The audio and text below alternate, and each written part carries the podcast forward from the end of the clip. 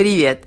Aujourd'hui, je me suis réveillée tard hein, parce que nous avons passé une nuit blanche avec euh, Katia et Lenia à la fête païenne.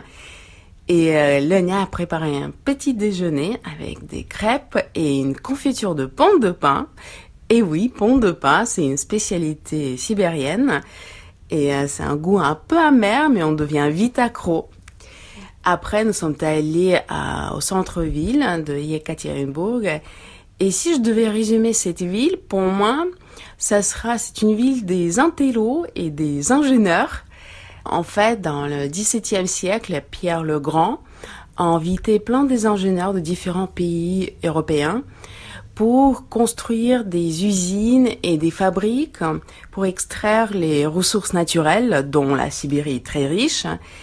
Et parmi euh, ces ingénieurs, il y avait mes ancêtres qui est venu de l'Écosse. Il s'appelait Clark. Du coup, je sens que cette ville est un peu la mienne aussi. Euh, J'ai trouvé euh, une ambiance assez branchée. Il y avait plein de jeunes qui ressemblaient aux jeunes de n'importe quelle ville européenne.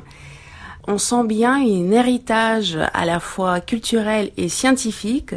C'est une ville universitaire.